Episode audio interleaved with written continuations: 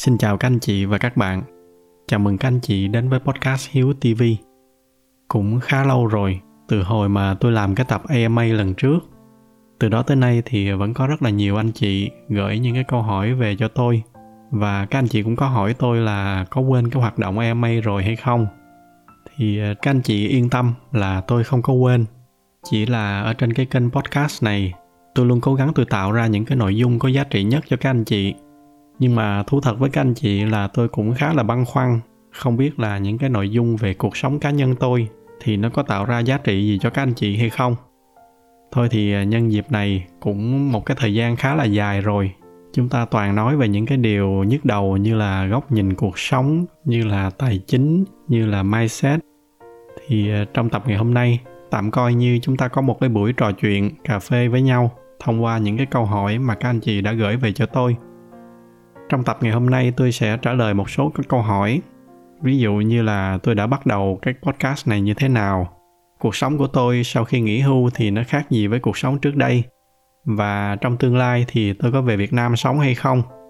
Đó là một số trong những câu hỏi mà tôi sẽ trả lời trong tập ngày hôm nay. Trước khi bắt đầu thì tôi xin trả lời nhanh một số anh chị đã nhắn tin hỏi là bây giờ khóa học đã bắt đầu rồi, thì có còn đăng ký được nữa hay không? Thì à, xin trả lời các anh chị là các anh chị vẫn có thể tiếp tục đăng ký. Hiện tại thì cũng chỉ mới có vài bài giảng và do cái cách tổ chức của khóa học là dạng video. Nên sau khi tham gia thì các anh chị vẫn có thể xem lại các cái bài giảng trước đó để bắt kịp với mọi người. Bây giờ thì à, chúng ta cùng nhau chúng ta bắt đầu cái chủ đề ngày hôm nay. Trong tập ngày hôm nay thì à, tôi sẽ chọn một số câu hỏi có liên quan với nhau để mà nó tạo thành một cái mạch truyện cho các anh chị dễ theo dõi.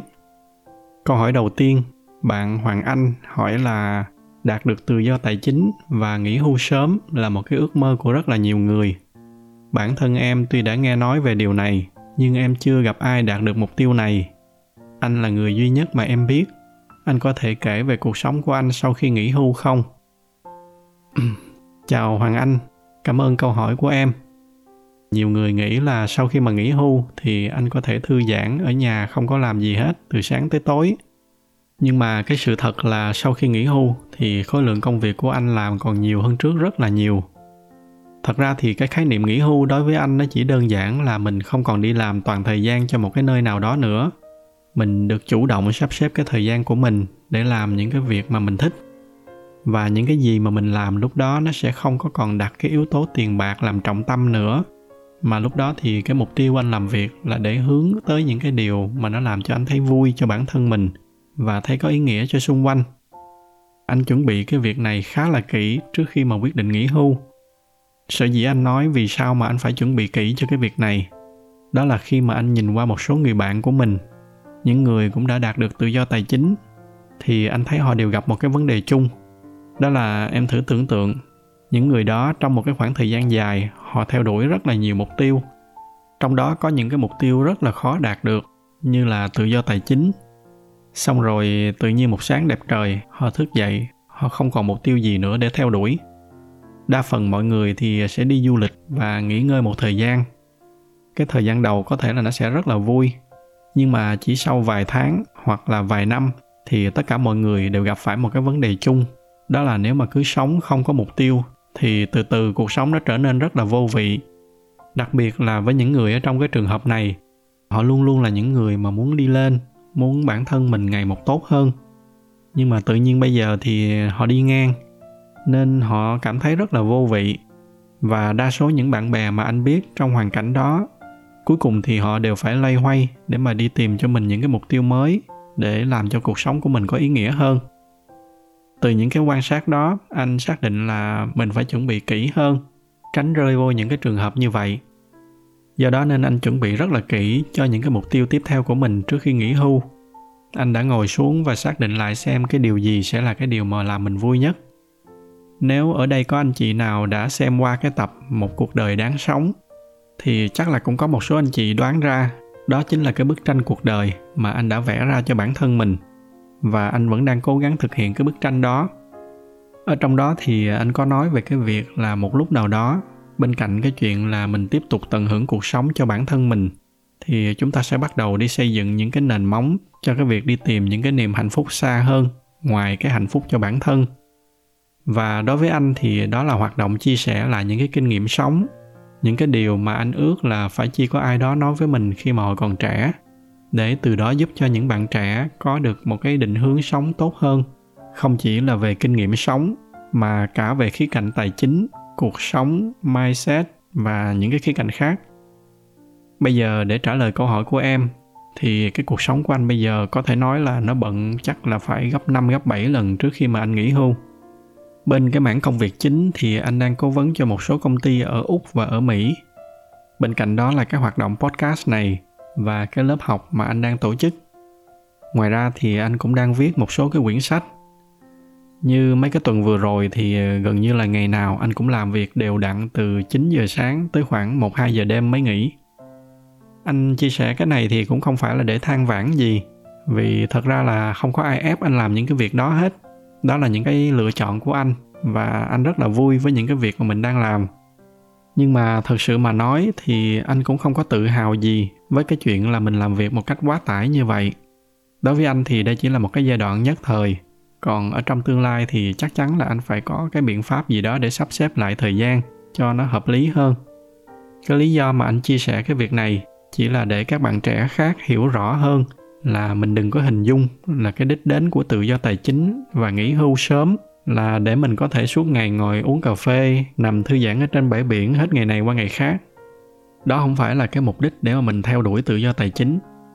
Tự do tài chính nó chỉ đơn giản là để giúp cho chúng ta không còn phải phụ thuộc vào tiền nữa, và từ đó chúng ta có thể làm những cái việc có ý nghĩa hơn cho cuộc sống của chính chúng ta và cho xung quanh. Thậm chí là cái mặt trái của nó, đó là bởi vì mình làm quá nhiều những cái việc mình thích. Nó dẫn tới cái việc là mình bị quá tải đó là cái tình trạng của anh hiện tại. Nhưng mà tất nhiên là như anh vừa nói, thì ở trong tương lai anh sẽ có hướng để mà anh giảm bớt lại. Câu hỏi thứ hai là của bạn nam anh. Bạn hỏi là anh có thể kể lại câu chuyện là anh đã bắt đầu cái podcast này như thế nào không? Và vì sao anh lại chọn tên podcast là hiếu tv thật ra thì như anh vừa nói ở trong cái câu trả lời ở bên trên, anh ấp ủ về cái việc làm một cái kênh podcast từ khá là lâu rồi nhưng mà trước đây bởi vì có cái công việc chính nên anh không có thể thực hiện được. Cho nên ngay khi mà nghỉ làm thì ngay lập tức anh ngắt ra một cái khoảng thời gian cố định để mà xúc tiến cho cái việc này. Đó là ở trong tuần có 7 ngày thì anh sẽ dành cố định 2 ngày cho cái hoạt động podcast. Và anh xác định ngay từ đầu là dù làm gì đi nữa thì anh cũng sẽ không có đụng tới cái khoảng thời gian hai ngày này.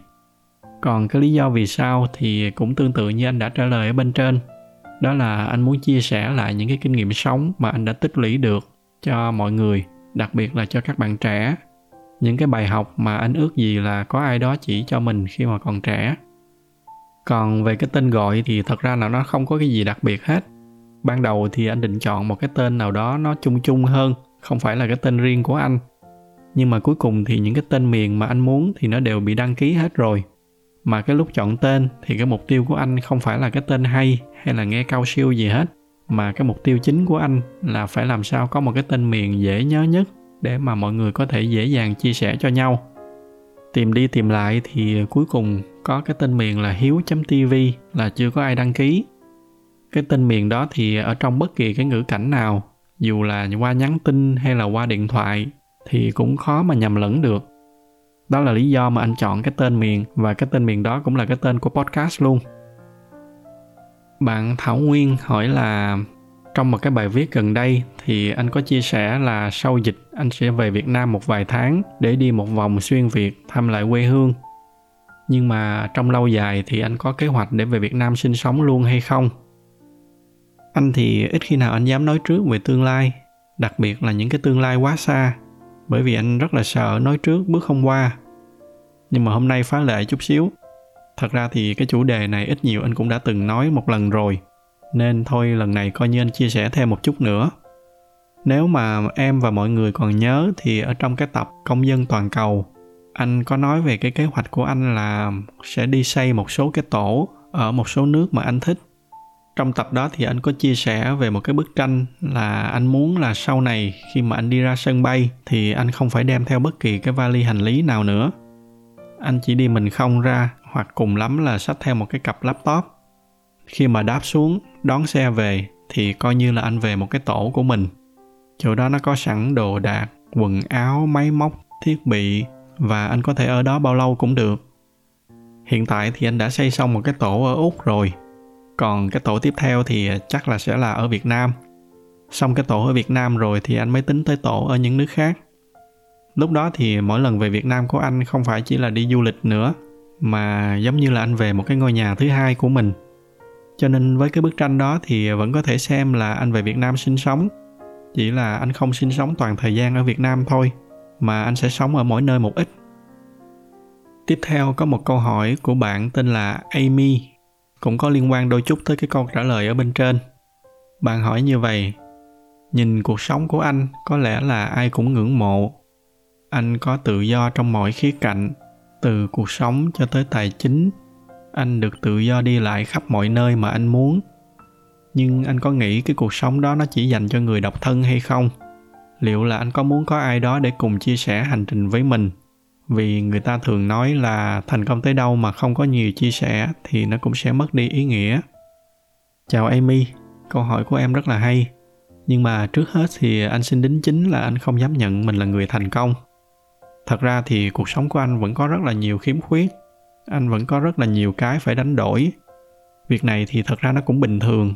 Tại vì theo anh thì tất cả mọi thứ ở trên đời đều là những cái đánh đổi anh có được cái này thì đổi lại anh sẽ không có những cái khác. Ví dụ anh có tự do thì anh sẽ không có được không khí đầm ấm của những cái bữa cơm gia đình.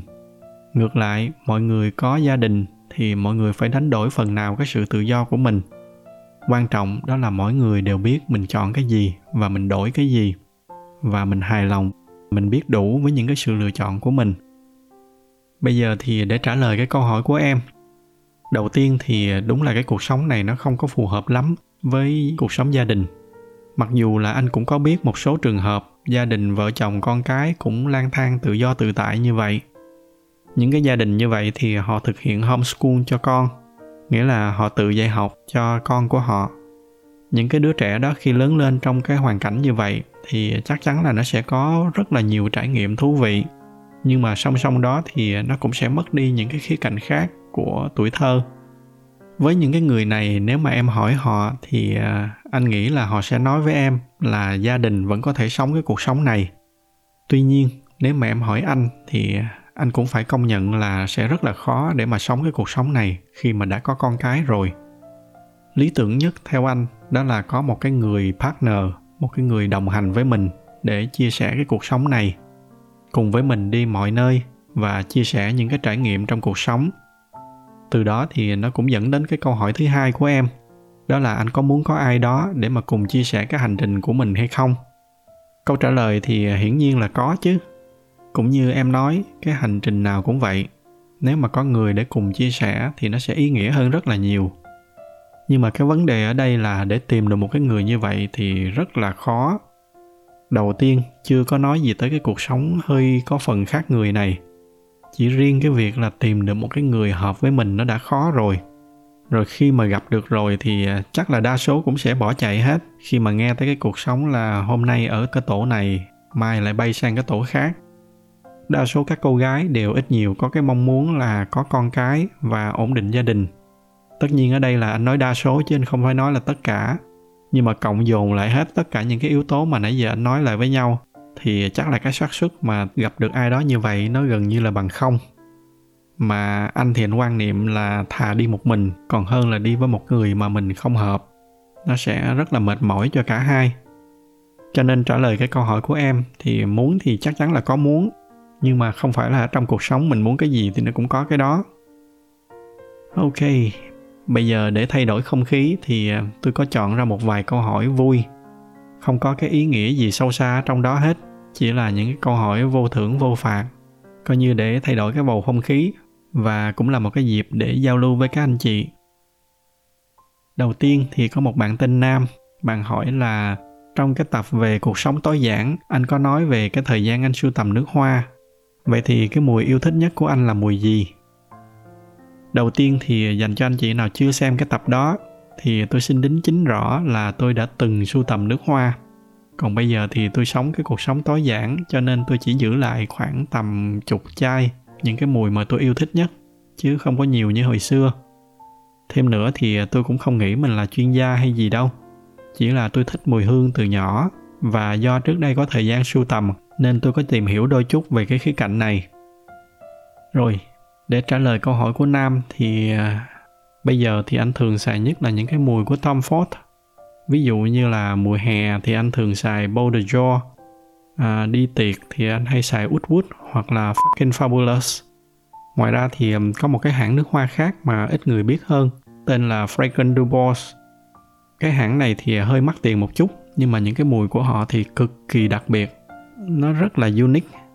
Ví dụ như là hai cái mùi mà anh thường xài nhất đó là Heritage hoặc là Amber Intense tiếp theo bạn HT76 hỏi là em có follow anh ở trên Facebook và rất là thích cái cách ăn mặc của anh. Anh có thể chia sẻ thêm về gu ăn mặc của mình hay không? À, cảm ơn em. Thật ra thì anh cũng hơi bất ngờ về câu hỏi này bởi vì trước giờ anh vẫn nghĩ là cái cách ăn mặc của anh nó cũng không có gì đặc biệt lắm. Do cái tính chất công việc của anh nên thường là anh mặc suit khi mà đi họp. Mùa đông thì anh choàng thêm cái khăn và khoác thêm cái áo choàng ở bên ngoài còn bình thường đồ smart casual thì đa phần là anh mặc đồ của Ralph Lauren. Đồ thể thao thì chủ yếu anh dùng của The North Face và Columbia. Khoan, cái đoạn này để anh gỡ cái mặt nạ khiêm tốn xuống một chút. Nhờ cái tính chất của một số công việc mà trước đây anh đã từng làm, cụ thể là công việc consultant, nên thật ra thì anh cũng có được đào tạo đôi chút về cái việc này nếu mà mọi người thích thì trong tương lai anh có thể làm một cái tập podcast để mà chia sẻ thêm về ví dụ như là cái cách để chọn suit nên mua hay là nên tailor, rồi cái cách ăn mặc và hành xử như thế nào cho nó đúng với những cái quy tắc trong các cái buổi tiệc sang trọng. Tại vì xét cho cùng thì tôi nghĩ đây cũng là một dạng kỹ năng mà ai cũng nên biết. Nó giống như kiểu biết bơi vậy, dùng hay không thì mình tính sau, nhưng mà nên biết. Câu hỏi cuối cùng bạn Hùng, bạn hỏi là anh có hài lòng với cuộc sống ở Úc hay không? Cái điểm gì ở Úc làm anh thích nhất? Thật ra không riêng gì Úc. Trước giờ những cái nơi mà anh từng sống thì anh đều rất là thích. À, riêng ở Úc thì không có lâu đài hay là thành quách tráng lệ như là ở châu Âu. Cái đặc sản lớn nhất ở Úc có lẽ là cái sự thanh bình. Mà cái điểm mà anh thích nhất ở Úc chắc là cái sự gần gũi với thiên nhiên hiếm có cái nơi nào ở trên thế giới mà chỉ cần chạy khoảng nửa tiếng hay 45 phút là từ một cái trung tâm tài chính nhộn nhịp, chúng ta có thể bước vào một cái vườn quốc gia mà cái cảm giác giống như là đang ở giữa rừng sâu vậy. Mà kể cả ngay ở trong trung tâm luôn, cũng có những cái góc rất là thanh bình. Nói chung là anh khá là hài lòng với cuộc sống ở úc. Nhưng mà như lúc nãy anh vừa nói, những cái nơi khác anh cũng rất là thích. Và hiển nhiên là trong đó có việt nam đó là một vài câu hỏi mà tôi đã chọn ra trong cái tập podcast AMA ngày hôm nay. Hy vọng là với những cái câu trả lời này, tôi đã mang lại chút ít gì đó giá trị cho các anh chị. Trong cái danh sách vẫn còn rất là nhiều câu hỏi mà tôi chưa có trả lời hết được. Nhưng mà các anh chị yên tâm là tất cả các câu hỏi gửi về tôi đều tổng kết lại. Từ từ trong tương lai, lúc nào thư thả hơn, tôi sẽ sắp xếp để mà trả lời dần. Nếu thấy những cái nội dung này là hữu ích thì nhờ các anh chị chia sẻ thêm cho bạn bè và người thân của mình. Ngoài ra thì như thường lệ, vì cái giải thuật của YouTube họ ưu tiên cho những video có nhiều like, nên nếu mà thích cái video này thì nhờ các anh chị bấm thêm vào cái nút like để giúp cho podcast của chúng ta có nhiều người biết hơn nữa. Xin cảm ơn sự theo dõi của các anh chị. Chúc các anh chị có một buổi tối cuối tuần vui vẻ bên người thân và gia đình.